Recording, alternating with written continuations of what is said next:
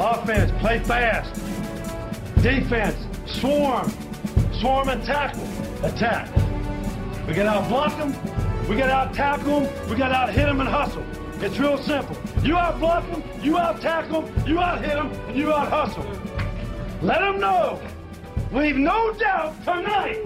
Leave no doubt tonight. No doubt. All right, welcome in. It is week six of college football. This is RJ Bell's Dream Preview, the college football edition. I'm AJ Hoffman, joined, as I always am joined, by Scott Seidenberg. Hello, Scott. How are you, friend? I feel good. I feel good. I had a, a, one best bet winner last week, one best bet loser, but I still feel good of where I'm at this college football season.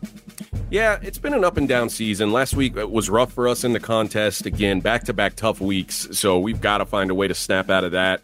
Um, I was 0 1 and 1 on the contest I, I, or on the uh, the on the pod. Uh, gave out Louisville minus three. Uh, on the contest, we went with Louisville minus three and a half, and three was the number. So that was an unfortunate thing for the contest push uh, for anybody who got to it when we did this show. Um, but yeah, we'll try and piece together a, winner this week, and we, we're going to save all our best bets for the end. Scott's got two best bets on top 25 games, games of note, even. So those mm-hmm. will get bumped back to the end. My two best bets are not from top 25 games. Um, so they will be at the end as well. But what was your uh, what was your biggest takeaway from the week? It felt like there was some some separation. There was it feels like some teams have been eliminated, if you will. uh, and obviously, like one of the bigger stories was what happened at the end of the Duke Notre Dame game, where it I mean it it switched so fast from Duke was going to win the game mm-hmm. to Duke's season is over. It, it, it's pretty pretty terrible deal for for Duke and Riley Leonard. Yeah, he's dealing with a high ankle sprain. Um, my biggest takeaway from the week is probably uh, USC's defense is a real problem. Nothing that we didn't know already. I know, but but that's it's like it's a significant issue. Um, I still think that Penn State is underrated. I know they struggled in the first half, but they dominated that second half. And everyone's talking about Michigan and Ohio State. I think Penn State is being significantly overlooked in this Big Ten. And it wouldn't surprise me if they wind up pulling an upset over one of those teams. And Georgia, Georgia is not overwhelmingly the best team in the country. They no, are number one because of history, but they are a very beatable team this season. Uh, agreed completely. Um, I think USC and LSU kind of go in the same boat as teams who their offense looks like championship level and their defense is nowhere close to it. And if that's the way you play defense, I mean, you're not going to win a championship. You're just not. And so I, I don't know what USC can do to fix it. I mean, it's too late for LSU, I think, with two losses, but USC still undefeated, but I, I, I don't think that they have any shot at winning. I don't know they can win the Pac-12 with that defense. Mm-hmm. So. Mm-hmm. Um, definitely something to watch. All right, let's jump into the games and we'll start with Ohio State, who is laying 20 at home to Maryland, undefeated Maryland. Total in this game 58. Um, this game should kind of let us know where Maryland stands. Uh, for a team that's played three Power Five teams, it's hard to say that they've really they're really battle tested, you know. Um, but however you look at it, this is by far their toughest opponent. Uh, the question is how how ready is this or how reliable is this Maryland defense? I think Taulia Tagovailoa and the offense are they're solid, but there mm-hmm. has been there's not there has, has not been a team yet that can push them on defense. They haven't played against a good offense. Obviously, that's going to happen now. If you go back to last year's game between these two teams, you look if you just look at the final score, it says Ohio State won the game by 13 points. If you watch that game, you remember that it was a 3-point game in the final minute and Ohio State kicked a field goal and then Maryland was trying to drive down and win the game, fumbled, it got returned for a touchdown. So it went from a three point game to a 13 point game in like 30 seconds. But Maryland hung with them. Now, mm-hmm. having to do it at, eh, you know, at eh, in Ohio State at, at the horseshoe, that's a different conversation. Um, but I'm just struggling to lay a big number with a Buckeyes team that's really had one good offensive effort this season. And as much as I can say, Maryland hasn't really played anyone outside of Notre Dame, uh, who which they should have lost that game, arguably. Neither is Ohio State. So I'll, I'll, probably stay away, but I, I have a pretty heavy lean to Maryland here, catching catching almost three touchdowns. Yeah, uh, uh, how much do you maybe factor in the rest advantage for Ohio State coming into this game because they didn't play after the Notre Dame game; they had the week off last week. Yeah, I mean that's something. Um, I, I don't know. I, I, I guess you always eh, give a little credit to a team coming off a bye, but mm-hmm this Maryland offense certainly is like a rhythm offense. Like it's one that I'd I'd rather them not be off a bye. So Ohio State yeah. rested, yes, but I, I, like the fact that Maryland's kind of just in a rhythm right now, uh, particularly throwing the ball around what concerns me about Maryland defensively is that even though the scores look good and you know their opponents are trash, but the scores yeah. look good, and you think, oh, defensively they're stopping everybody. It's it doesn't really tell the whole story. They're 47th in defensive efficiency. They're allowing over 200 passing yards per game, and I think Ohio State's going to be able to score against them. I don't know about the number because whenever you have a number this high, you are susceptible to a backdoor, especially with an offense as good as as Maryland is. Uh, I would rather just play an Ohio State team total over if we're being honest. The total in this game is at 57 and a half. And so if you look at just Ohio State to score a couple of touchdowns and get over their team total, I think I'd be more comfortable going that way. I, am I'm, I'm confident in Ohio State's ability to score on Maryland. I'm j- I just don't know if I can lay 20 points with them in this game. What don't we like about just generally the over? Because it seems like we've got two teams that – we feel like are going to score. Uh, Maryland scored on everybody. Uh, uh Ohio State's going to score on this Maryland defense, I assume. Like, mm-hmm. what don't we like about just over 57 and a half? What if Maryland does get shut down? What if Maryland only comes away with 17 points in this game? Is Ohio State scoring 40? Maybe, maybe know. they, maybe they are. Uh, and actually, Ohio State's number is 38 and a half. I actually don't like that number. I thought it was going to be lower than that. Um, 38 and a half for Ohio State, 18 and a half for Maryland.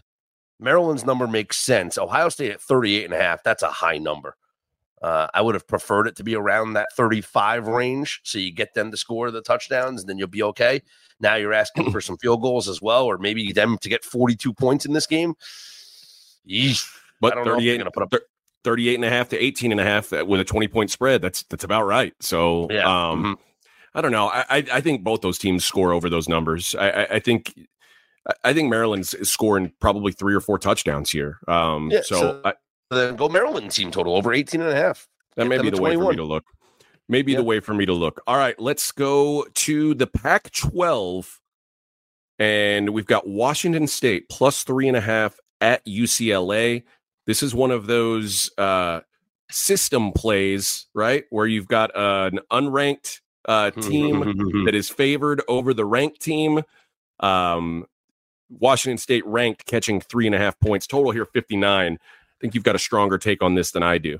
Yeah, so I mean, the system might work in college basketball. I don't know how much it works in college football. Here's what I can tell you about this game the underdog is on a 6 and 0 ATS run in the Washington UC Washington State UCLA games. The dog in this rivalry has won six straight games. Let's even go back further. 10 of the last 12, 12 of the last 15, the underdog has covered between Washington State and UCLA. Wazoo is the number one third down offense in the country. And if UCLA can't get him off the field, I don't know how they're going to stop them. Uh, I like what I've seen from Ward this season. I, I, know UCLA is capable of scoring. Their offense looks good, but not against Utah. And what did we see Washington State just do to uh, th- this uh, this Oregon State team? Thirty eight points they put up on them. You know, and and Oregon State is is a team that just handled Utah twenty one to seven. So. I, I have Washington State in this game. I'll gladly take the points. I think all those games you just mentioned the uh, Utah versus Oregon State, the uh, Utah versus UCLA, Oregon State, Washington State all the things you mentioned were home team dominance. And home team, mm. home field means so much in this Pac 12. Uh, and not that UCLA has an extremely good home field. I don't think they do. This is a noon kickoff at the Rose Bowl. It's it's not going to be full. No, it's it's not. It's not a great home field advantage, but it is travel for Washington State. And I think UCLA, like, they couldn't get any offense going against Utah, but that's at Utah where everyone struggles, and a mm-hmm, freshman mm-hmm. quarterback was certainly going to struggle. If you go back to the beginning of the season, I was high on this UCLA team, and I didn't even realize just how good uh, Moore was going to be yet. So I like I, I like UCLA here. I don't want to lay three and a half because I think Washington State's just a better team. Uh, if this would have been uh, plus two and a half, I, am certainly on UCLA here. Um, but I also I, I, just don't know if I can trust Wazoo away from home. I, mm. I, leaned against them when they were hosting Oregon State, and they got a clean win. They're they're absolutely legit. But uh, on the road, laying more than a field goal or a catching or excuse me, laying just over a field goal or catching just over a field goal. I, I think I'm gonna I'm gonna end up passing this game. I wanted UCLA at open. I, eh, there's nothing for me here. Yeah, I just I'm I'm glad to take more than a field goal here. So yeah, it makes sense. All right, let's look at the ACC. Oh, Virginia Tech, gross. Plus 23 and a half at Florida State. So Virginia Tech's coming off a win over Pitt. Their 1st mm-hmm. win in 10 games against Power 5 competition. Pitt is absolutely dreadful. They were missing three offensive starters on the line. Uh, and I, I just think they're just a trash team. Florida State's coming off a bye. They've kind of played with fire on the road, notably almost letting Boston College come back from the dead on them. Um, but uh, we talked about this at the time. Florida State had Clemson on deck. They had a 21 point lead. They put it in cruise control with look ahead to Clemson. Um, they obviously don't have look ahead now, and they've they've had a week to lock in. I think the Noles at home can put up a pretty crooked number on this rebuilding Virginia Tech squad. I, I think Florida State's quietly still one of the the top four or five teams in the country, and they're not quite getting the love that I feel like they should be getting. Um, but I, I, I think I'd much rather let Florida State call their number than say Virginia Tech can hang with them. I think that's the thing. I think this is a get right spot for Florida State. You know, uh, a huge win at Clemson. You had a week to digest, but there were some things that they certainly needed to address based on that performance. And I think this is a spot you're going to face a, a good team or a decent team in Syracuse next week. I think this is a good spot for them to get right, for them to work on some things. And I think they're going to have a lot of success against Virginia Tech, who hasn't been able to really stop anybody. Yeah, I, I, don't have much more else on this game. It just I, am probably not going to lay or uh lay tw- or lay 23 and a half points with Florida State, but there's no way I'm taking points uh in, in playing the Hokies. All right, one of the big games of the week here: Alabama minus two and a half at Texas A&M. There is a lot of love for A&M in the market right now, and mm-hmm. I think maybe still some negative feelings about Alabama. I think the Alabama hate kind of got out of control after the South Florida game, but the offense has gotten going since then. It turns out the Texas loss isn't as bad as people thought it was. They, yep. They're okay. Uh, the O line's improved as the season's gone on. And on the other side, the A&M loss to Miami looks better and better. So, and A&M, they may have had one of the more fortunate quarterback injuries because Max Johnson just looks better but now we're asking him to play in a big spot against Alabama. Um, I, I, think this game really tests Milroe as a passer because I think A and M is going to do a good job taking away the run game. Uh, they're going to force him to beat him. I think it, it becomes a struggle. I think this ends up being a tight game. I don't want to pick the side of a coin flick, but because I think that's what this is. I lean to Bama here just because I think there's been an overreaction about them. But it, I, I, could see Texas A&M winning this game too. So I, I, it'll be a pass for me, just a, a lean to the tide. Last time Alabama played at Kyle Field was two years ago when they lost that game to Texas A&M. So uh, revenge on their minds, even though they beat them last year. That was in Tuscaloosa, but a little unfinished business here for Nick Saban on the road. And, and I, I like Alabama in this matchup. Uh, I would have a lean to them, a strong lean to them. I think Milroe has looked good over the past couple of weeks, and this is still a team analytically that, despite the loss to Texas, is still ranked incredibly high. Number three in ESPN's Football Power in index and just uh, efficiencies all across the board, offensively and defensively. I still think Alabama ha- is a, is one of the elite teams in college football, more so defensively than offensively. But I think Milroe's gotten it going, and coming away with a win here at Texas A&M will be a huge momentum boost for them as they look to get back and, and or not get back, but they look to you know claim the SEC West and maybe outside shot, not outside. I mean, they're in control. You in the SEC, you're going to the college football playoff. Oh, no Alabama's doubt. got Alabama's got a legit shot. And and you want to talk about being disrespected in the market? It seems like everyone's just overlooked Alabama in terms of a national championship. And I know there's a lot of really good teams out there, but 25 to 1 on Alabama for a team that could just run their conference schedule, win the SEC, and be a one loss team getting to the college football playoff man, I, I think there are worse bets you can make around the country. Yeah, I, I tend to agree with you. Um, but A and M's good too. Like this, this isn't a pushover team. Offensively, they're they're so much better now. This it's it's a totally different team than it's been mm-hmm. in the rest sure. of the Jimbo Fisher era. Uh, so it'll be a new a new look at least that they're giving to Nick Saban.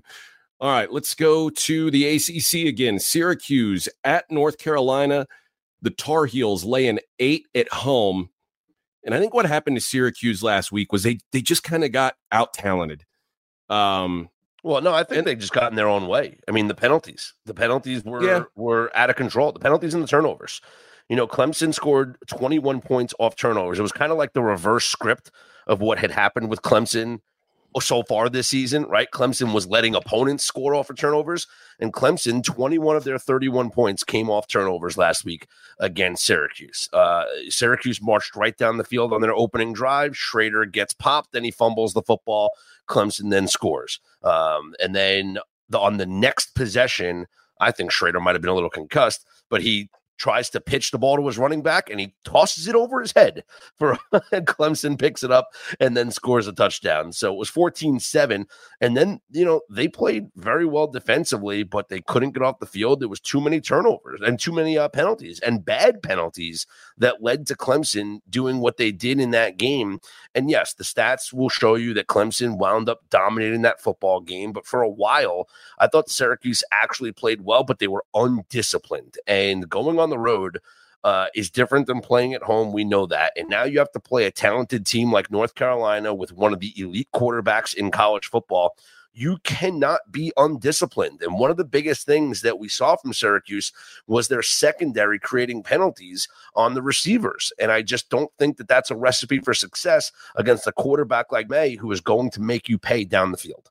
Yeah, I, I don't disagree. I can't get to this number because it, my power ratings won't let me. Like I, I, I, just can't. I can't get there on on power ratings, and that's the only thing keeping me off of it. And I, I thought about why the number is what it is, and it's probably the scheduling spot is just dreadful for Syracuse too. They were against Clemson last week. They've got mm-hmm. Florida State next week. Like this game is sandwiched in between the the two best teams in the conference. I, it, it, makes it hard to want to back Syracuse here. And North Carolina's defense has been so much better than I thought it was going to be. Like we all thought North Carolina was going to have to outscore everybody, but their defense has been pretty solid. Um, and if you just look at the, the schedules that they've played, we just talked about Syracuse playing Clemson. Even though they've played Clemson, their schedule, their strength of schedule is nowhere close to what North Carolina's done. Mm-hmm. So it's it's hard for me to trust Syracuse here, even though the number says I should. I yeah, the number yes, it. eight is a lot these teams are a lot closer to each other in terms of analytically, and home field does mean something. But it's just, I think Syracuse cannot play the way they played last week and compete in this game. All right, let's go out to the SEC where we've got a matchup of unbeatens in the SEC East.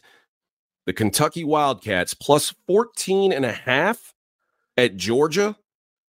Yeah this Georgia team, we talked about at the beginning, it's not the, the same dominant force that it's been the last couple seasons, especially on the defensive side. Like letting Auburn put up 20 points with JV kids playing quarterback, um, letting UAB put up 21, those are real concerns. And maybe you can only lose so many guys on D before it matters. And maybe that's where Georgia's at now. We always said, well, they're just going to reload. I, I don't know. And the offense hasn't been great either, whether it's Stetson Bennett or Todd Monken to blame. I, I don't know. But when teams can neutralize Brock Bowers, the offense is pretty stagnant. Mm-hmm. Like I, I, I know Beck can throw the ball a long way, but I mean, does he know where it's going? I don't really know. Uh, on the other side, Leary uh, Leary still hasn't been all that great. I'm not totally sure he's healthy, but Ray Davis and the run game for Kentucky have been so good that it's yep. it's covered it up. And I think Davis is going to find some success. I think he opens up some opportunities for Leary to hit a, couple a couple big throws. And if you give him a couple big throws, I, I think Kentucky can hang in this number. This feels like a juicy number. Um, I, I certainly I, I, don't know if I'm there yet. I certainly lean that way, but what I do know is it, given Georgia's defensive flaws and the fact Kentucky hasn't seen a good offense this year, I think this is a high scoring game. Like I, I like the total over 48 and a half more than I like either side in this game. I like Kentucky in this matchup. I love the fact that you get a little extra hook, so you're catching north of two touchdowns. Um, they certainly can run the football. You mentioned Ray Davis; they're averaging 171 yards per game on the ground, but defensively, they're not allowing teams to run against them. And I know they haven't played that strong of a schedule, but that's still an impressive job by this defense against the run. And I think they're going to challenge Carson Beck to beat them in this game. And I, I think that Leary can make enough plays and the Kentucky defense will get a couple of stops. Yeah, I, I agree with you. I think this is going to be a higher scoring game than people think, but I do think it's going to be a closer game than people think. And, and I like the fact that you're getting a little bit north of the two touchdowns. I like Kentucky here because Georgia has shown flaws this season. They are not the same team that we saw the past couple of seasons. Like, eh, where would it grade as a, a shock factor if Kentucky won this game? It wouldn't. It would only just because of the number. Just because yeah, you're like thinking, we'd say, oh, oh a 14 and a half point dog. Yes, yes. That's but, the only reason why. And the fact that it's at Georgia, it's between the hedges. Yeah. But I, I look at I look at Kentucky and you know, they're the they're clearly the number two team in the SEC East. And if they played in a different conference, we'd be talking about this team a lot differently than than the way that they're being talked about right now. All right, let's go to another conference. We'll hit the Big Ten here. Michigan minus 19 at Minnesota, total of 46. And this is the second straight road game for Michigan, but that is probably the only concern I have about them. I think they've found something. Can we applaud Michigan for a second? Because they finally covered a football game.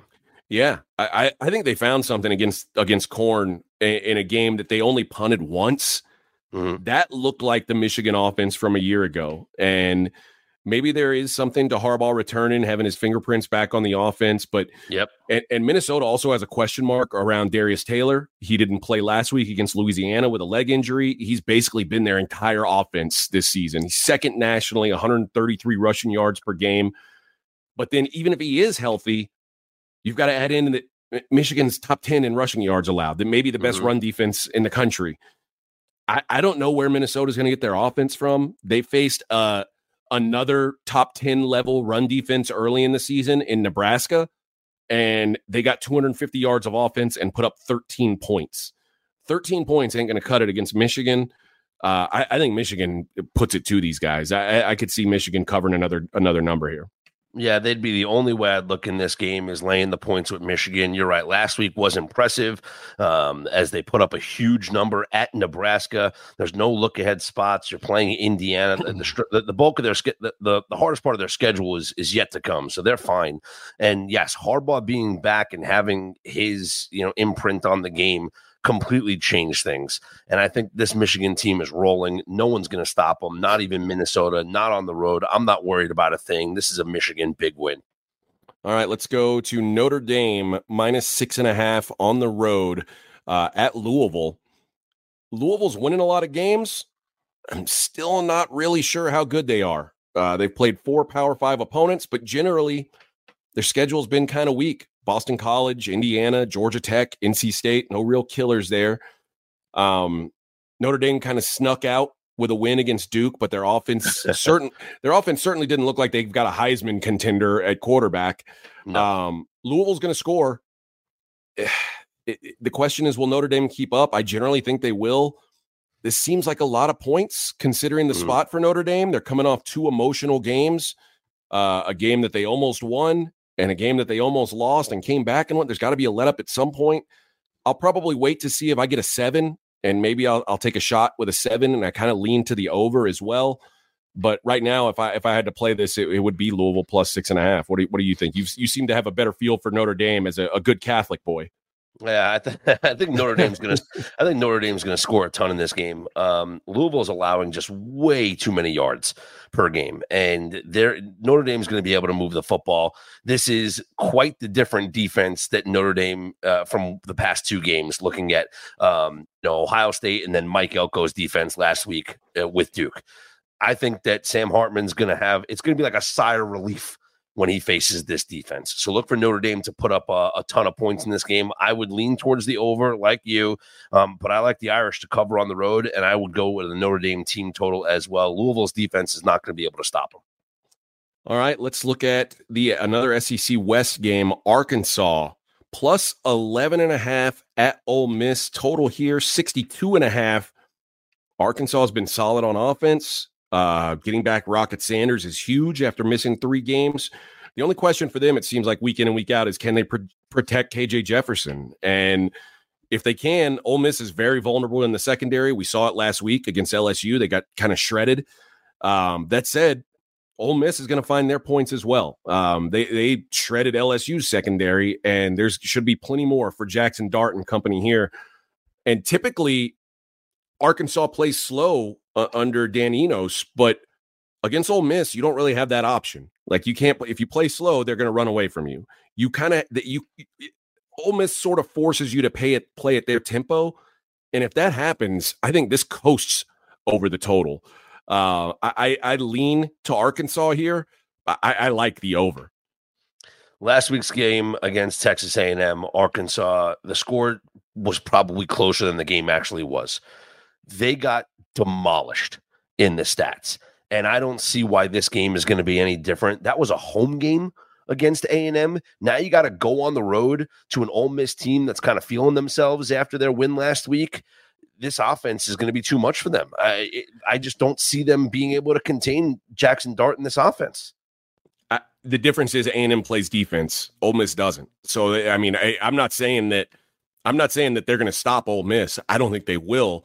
Mm-hmm. I don't think Ole Miss handles them on offense the way that A and M was able to. But look at Arkansas's last couple of games, the, the, the three straight losses: thirty-eight points to BYU, thirty-four to LSU, thirty-four to A and M. Ole Miss is going to score thirty-four points in the first half.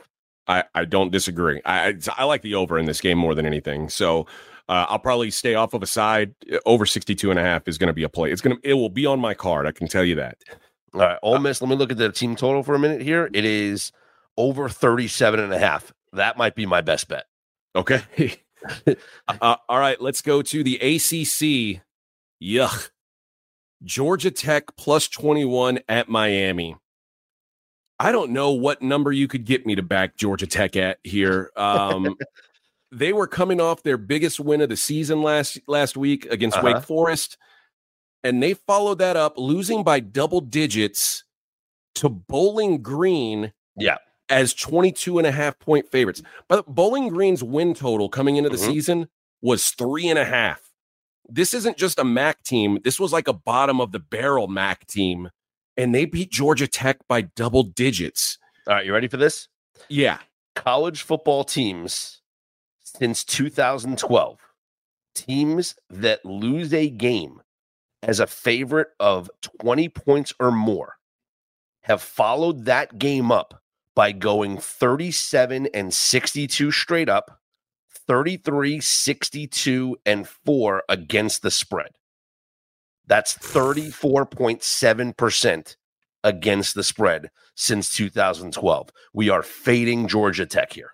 I, I think that's got to be the move. Um, I mean, Miami's just wrecking everyone too. Like, and let me let, let me just repeat that for anybody who, who didn't understand that in college football since 2012, when you lose a game as a 20 point favorite or more, the following week, you are 34.7% against the spread. Yeah, that's just right. Those are good numbers for, for the other team. Yeah, for Miami. And Tyler yes. Van Dyke looks like the Heisman contender he was supposed to be last year and wasn't. Uh, the defense looks outstanding. In hindsight, the win over Texas A&M looks really good. Like this is a really good team. Um, my only concern with Miami, and maybe the numbers you just gave me give me enough to forget about it. they've got North Carolina and Clemson coming up, but uh, there's I, I wouldn't play Georgia Tech with your money. Like it's just it, I can't imagine going to the window, going to the window and saying, "I'll give you my money. You give me a ticket that says Georgia Tech." No thanks. All right, let's go to the Mountain West. Fresno State minus six at Wyoming, total of 46. Um, I think this is going to be a run heavy game, which worries me a little for Wyoming, who suddenly can't seem to stop the run. But it's hard to tell what Fresno is because they've played literally no one. They played Nevada, yeah. Kent State, sure. Arizona State with a walk on freshman quarterback and FCS Eastern Washington. I mean, they, they, where was the test? Um, Wyoming isn't going to light up the scoreboard, uh, but I, I think this game's going to have a lot of drawn, drawn out, long, grimy possessions. Fresno's offense isn't what it's been the last few years. I, I lean, I, I, lean to the home dog, but I, I like the under if I had to play something in this game. I don't know. I think Mikey Keene's been incredible this season, and you know, I, I think if Gus Malzahn could have him back, he would. Um, and, and, the way that he's playing, it kind of makes you wonder: is it the quarterback or is it Jeff Tedford's uh, system? You know, Jake Haener looked great, and he was fantastic at Fresno State. Mikey Keene's thrown for fourteen hundred and seventy-four yards, fourteen touchdowns, and four picks. You know, it's Jake Against offense who? once again. I understand who? that. And yes, he's played Nevada. He's played nobody. He's played uh well, you know, yeah, you're Eastern Washington, Kent State. Yes, nobody. Uh, but still, those are like Nevada and numbers. Kent State are legit two of the bottom five teams in the country. Yep. Yeah, I, mean, uh, it's crazy that they haven't had even a test. And the one test they should have had, Arizona State, mm-hmm. they just happened to catch them when their top three quarterbacks were injured. It's just, it feels like this Fresno State team is overrated. Uh, I, I wasn't super high on them coming into the year. I again, I, th- I just think it's hard to know what they are right now. So, like, if you had told me at the beginning of the year they were going to be laying six at Wyoming, I would have said you're mm-hmm. crazy.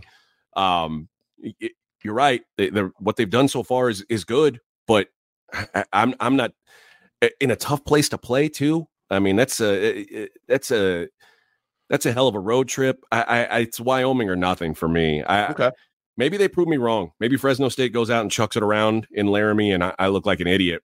But hmm. uh, I, I, think both these offenses get held down because this is the first first good defense Wyoming scenes. Uh, I mean, uh, again, I don't know what this offense is for Fresno. Like I, I, I really don't um, because they they haven't seen anybody. But uh, yeah, it, it, under would be the the only way I'd look here.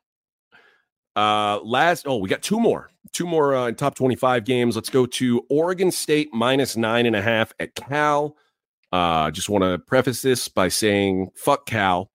Um, no, they, uh, listen, uh, Cal was very frustrating last week. And, you know, they, they, uh, I, I, I don't know what to say. I like, I'm not making excuses. It ended up being a bad handicap. They, they, they just didn't get the job done. And I think against a team like Oregon State, where you know shutting down the pass on third down like they did last week isn't going to matter because Oregon State's they're never in third and long situations. Mm-hmm. They just never find themselves there because it's run, run, and then they're like third and three.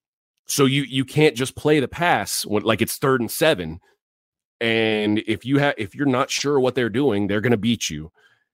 Cal's a mediocre run defense, which I, I think it means that it could get ugly for them. On the other side, Ben Finley still injured. So the game plan the game plan for Cal is likely to just feed Jaydn Ott as much as possible, which also makes a tough matchup for for them because Oregon State allows 2.4 yards per carry, sixth nationally against the run. They're going to run. Cal can't stop the run. Cal can't pass, and Oregon State is dominant against the run. I, I like Oregon State anything under 10 here. That's the thing. Oregon State's so great against the run that I just don't know if California is going to score in this game. So I, I, like Oregon State. I would lean towards the under as well. The only fear that I have is if Oregon State puts up a big number. Yeah, but I mean, again, Oregon. I mean, you know, both teams are going to run, so the clock's mm-hmm. going to move. I mean, that's yep. that's the thing that's in your in your uh, to your benefit.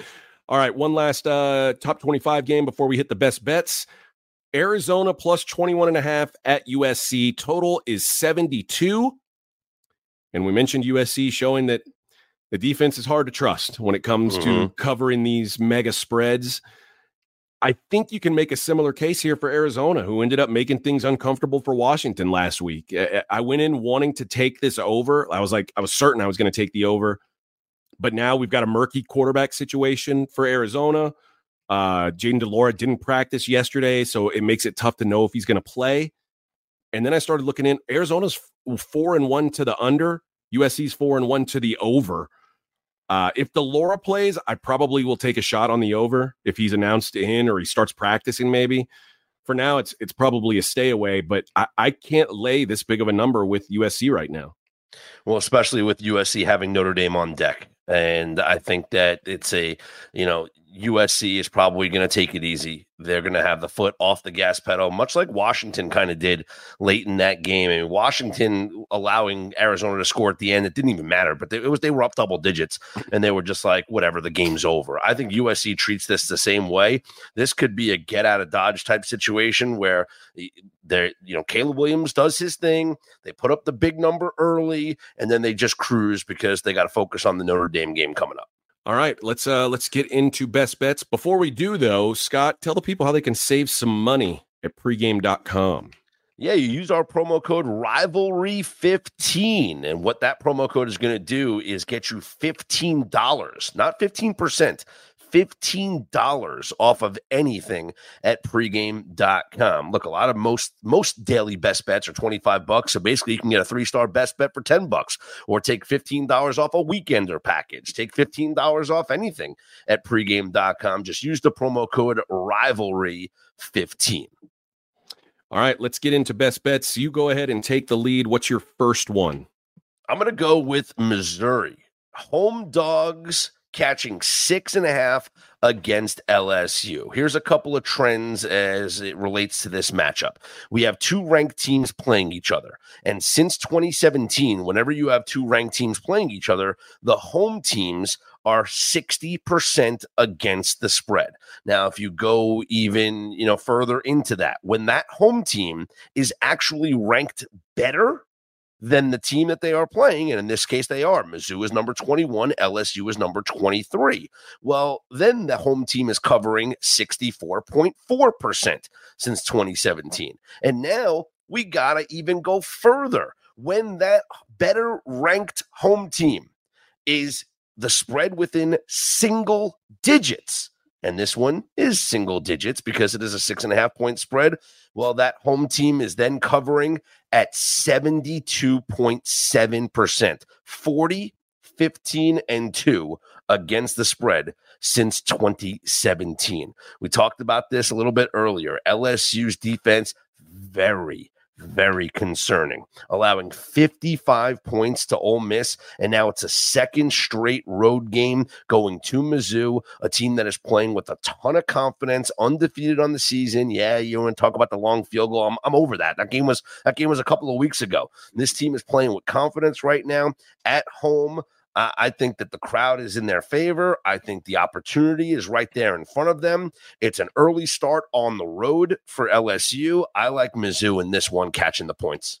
I, am with you on this. Um, just just to put in a pers- like I get it. Ole Miss pretty good offense. So is Florida State. So letting them rack up points on you isn't a shame.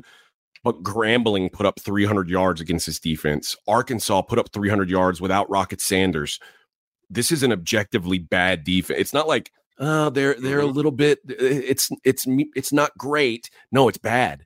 Um and they're 128th in passing success rate allowed.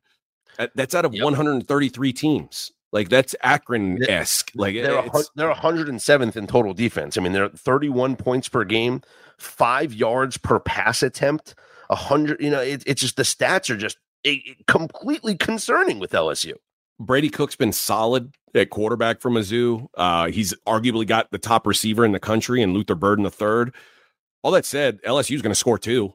Um, mm-hmm. They're they're they're maybe wasting a, a Heisman candidate year for Jayden Daniels because their defense is too too bad to let him win some games. Um, and they've run the ball well, though that's going to be tough against this Missouri front. It, but the back end of the defense is gettable. This is by far the best passing attack Mizzou will have seen. The over is probably my favorite look. but I also I want to back Mizzou catching nearly a touchdown here. I think this game should be more like three. Yep. Uh, so I, I do feel like there's a nice edge for Missouri, but I, I like this to go well over 64 and a half. I, I mean, yeah, it, I'm taking the points with the Tigers. I'm taking the, well, the Missouri Tigers, not the LSU Tigers, but I'm going Mizzou at home. I'm taking the points. All right, my first best bet is going to be the Louisiana Raging Cajuns. There we go. The Texas State hype train. It's out of control, friends. Mm-hmm. Uh, they are Louisiana's minus one, by the way, at home against Texas State. And TJ Finley's done a good job running that Texas State offense, but we have to consider who they've been going up against. Again, Nevada, Southern Miss. They're both in the discussion for like bottom five pass defenses in the country. What the Cajuns do well is they stop the pass. They're just outside the top 30 in EPA per pass allowed. The secondary grades just outside the top 30 in PFF. Like they match up really well against a team that doesn't want to run the ball. On the other side, Louisiana, when they lost Ben Wooldridge, they basically became a running team because Zeon Chriss is a, he's a dual threat guy, but he's most dangerous with his legs. They're averaging six and a half yards per carry. They, they're just outside the top 10 in EPA per rush. Guess what this Texas State team struggles with on defense? You guessed it, the run. 95th in EPA per rush allowed, despite playing a schedule of poor running teams. Cajuns were 5 and 0 ATS as home favorites last year. I think they get another one here. Uh, I, I think this this should be at least a field goal. Uh, so give, give me the Raging Cajuns of Louisiana just laying a single point at home. Yeah, I like that. I have this game a lot more than a point. So uh, I, I would co sign this play on Louisiana. All right, AJ, I think you and I are going to go head to head here because my best bet is bright and early it's the Red River rivalry, and if people listening to this podcast are probably they they know it already. If I said AJ and I going to head to head, that means that I'm on Oklahoma and he's going to be on Texas. I'm going to take the points with the Sooners in this matchup. I, for, I, I, you could talk about last year all you want, throw it out. Dillon Gabriel didn't play. This is a yep. different Oklahoma team. I don't care about last year. I don't care about the blowout. What I do care about is that traditionally this game is pretty funky and could come down to the wire. I think this might come down to whichever team has the football last, if we're being honest. And if you told me that Texas was catching six and up six and a half points, I would take Texas in this spot. So the fact that you're giving me six and a half points, and if the public comes in and bets Texas and I can get a seven, that would be great. But I'm going to take the points here with Oklahoma. Dillon Gabriel completing over 75% of his passes this year. He's thrown 15 touchdowns, only two picks. And we know uh, this offense is legit. Defensively, Brent Venables is going to throw all kinds of blitzes at, at Quinn Ewers, and they are thir- uh, 10th and third down defense, eighth in the country in tackles per lo- for loss per game. 8.4 tackles for loss per game, which means if they can get in the backfield, they're going to create some havoc. Offensively, Dillon Gabriel, I mentioned, they're third, uh, excuse me, sixth in the country, Oklahoma is in third down offense. And this is a revenge spot because of the blowout last year. And so we look at the, the data here, and the trend line shows us that since 2016, when you are playing with revenge on a neutral field, so this is a neutral field game. This is like this is a trend that applies for like the big games on neutral fields, right? Neutral cocktail field, party, yeah, yeah, exactly. Those that that you know when when it's uh when they play in in on in, in the Carolina or they play, you're right, in Jacksonville. Any of these, you play in Jerry's World, you play in the Cotton Bowl, these neutral site games, right? When you are an underdog playing with revenge since 2016, 40 and 25 against the spread, that's 61.5%. I love the dog in this matchup. This is going to be a high intensity game, and I'm going to take the points with Oklahoma. Yeah, I, I bet Texas at the open at minus five and a half. I was almost sure it was going to be seven before I blinked, and it mm-hmm. actually dropped to five for a minute, and then it jumped up here to six and a half. I, am not sure there's a market consensus. Um, and you know, maybe, maybe I'm I'm not as maybe maybe I'm higher on this Texas team than most. I think they've got an argument to be the best team in the country, at least on what they've sure, done so sure, far this season. Sure. They, have got a better win than anyone in the country. Uh, they and then they handled their business in their first two road games. People talked about Baylor and Kansas as kind of trap spots. But they just went out and played the same way they played all year. And Ewers, all whatever the changes that he talked about making in the offseason, like losing weight, cutting his hair, taking things seriously, it's worked. He's clearly more focused. He's clearly more poised. OU is going to get after him defensively. That's what Venables does. He is going to send pressure, but you know what? He's going to have to make some quick decisions, and that worked against Alabama. Uh, Oklahoma's D is super reliant on havoc and turnovers. Yes, and and Texas is just not giving it away this season. Mm-hmm. Um, Dillon Gabriel, you're right. He's been solid. Uh, but they've they've actually most of Oklahoma's success has been running the ball, setting up, running the ball. I don't know that you're running against this Texas front. That to me, you mentioned last year's game, and it, like one of the one of the big differences from last year's game is Texas is so much better in the trenches than they were a year ago, eh, and they were already better than Oklahoma there a year ago. It's funny you say we, like we looked at I think you can look at the Dillon Gabriel not playing thing in two ways. You can say, well, they beat him 49 to nothing, but Dillon Gabriel didn't play. Or you can say, Dillon Gabriel's never played in this game. Mm-hmm. And with that comes a certain amount of pressure. That, like, if you think you know what it's going to be like, you don't. It, it is different than any game these guys play ever. I don't um, know. The um, bounce house gets pretty loud, and he's got a ton of experience in the bounce house. Yeah, but the bounce house is never half full of the opposing fans. Uh, th- that's the difference, and it is it's a it is a wild environment. I've been to I don't know fifteen of these things. It's a wild environment, man. It really it's unlike any other game I've ever been to.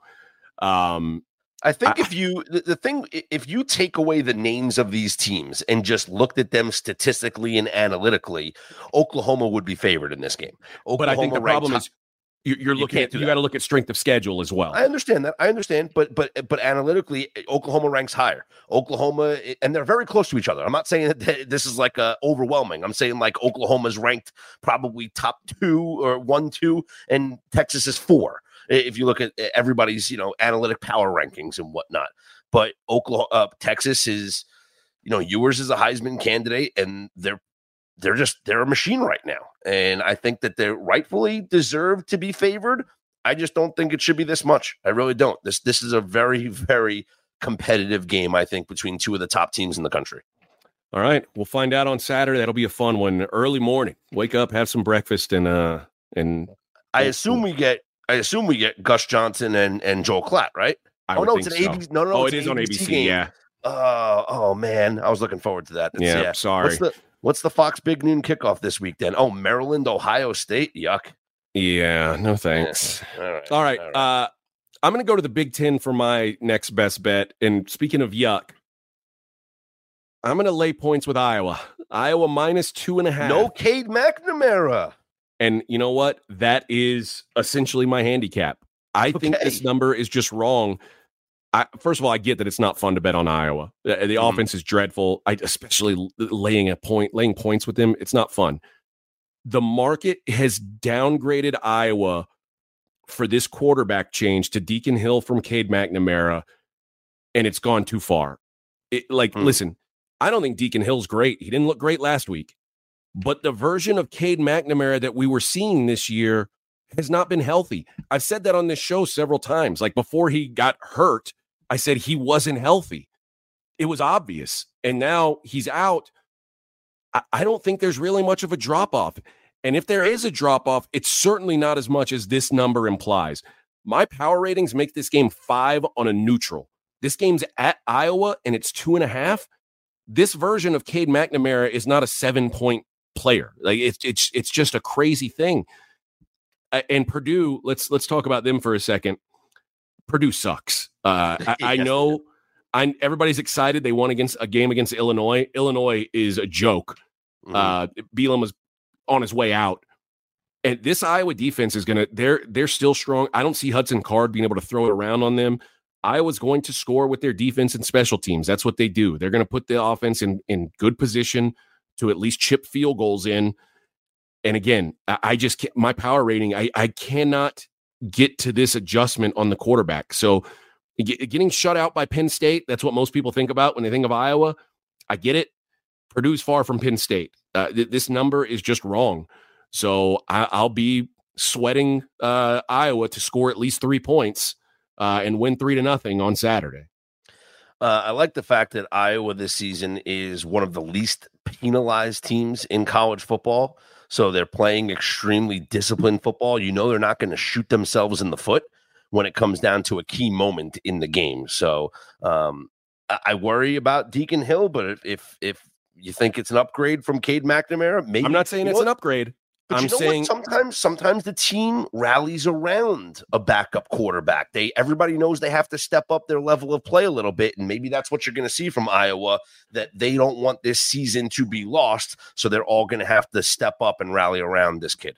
and Deacon Hill can run a little bit, which is is interesting. It at least gives them some more options on offense. Again, I I'm not saying he's good. I don't think he's good. I just don't Mhm. think he's a touchdown worse than like. I mean, i- i- what what would this number have been if McNamara played? Like, I, I don't know what they're trying to tell us here. Would it have been seven and a half, eight points? That's Uh, just- probably, no, probably yeah, probably Iowa six and a half, Iowa seven maybe. I, it- I think at least seven. Uh, but I, Yeah, but I don't know. I, I I just can't. I can't, I think the adjustment is just way too much. So Okay. maybe I'm wrong. And again, Deacon Hill, I've seen him one game. I, I I'm not I'm not pretending like I I watched him play in high school. I I don't know what he is really. Just what I saw of him last week is not too far off of what Cade McNamara was out there playing at like 65 percent. So Mhm. uh, it's an it's an easy fade of of that move for me. All right, that is going to do it for another episode of the pregame.com college football preview. Uh, we appreciate you guys riding with us. As always, we'll tweet out our card for the contest. Uh, hopefully get back on track, man. Uh, it was it felt good. We had that that big week, and we're like, oh, if we can just follow it up with a, another big one, we're like at the top of the heap. And we followed it up with two duds. So now we got to scrap back up again. So um, that is the plan for this week. Hopefully, we'll have some good numbers on these games that we're already talking about. Uh, but uh, we've we've tried really hard to not be slaves to line moves. Um, that killed us last year in the contest. We're like, oh, we got to get the, the CLV, and Mhm. um, you know what? We we've had two we've had two losses already by a hook, so maybe we should be victims to the line move. I think we've had more than two, to be honest. I think we had two last week. bit. Uh, so very frustrating, but tha- that's part of the game. Uh, but we'll try and get it back on track this week. We appreciate you guys listening, and we will talk to you next week.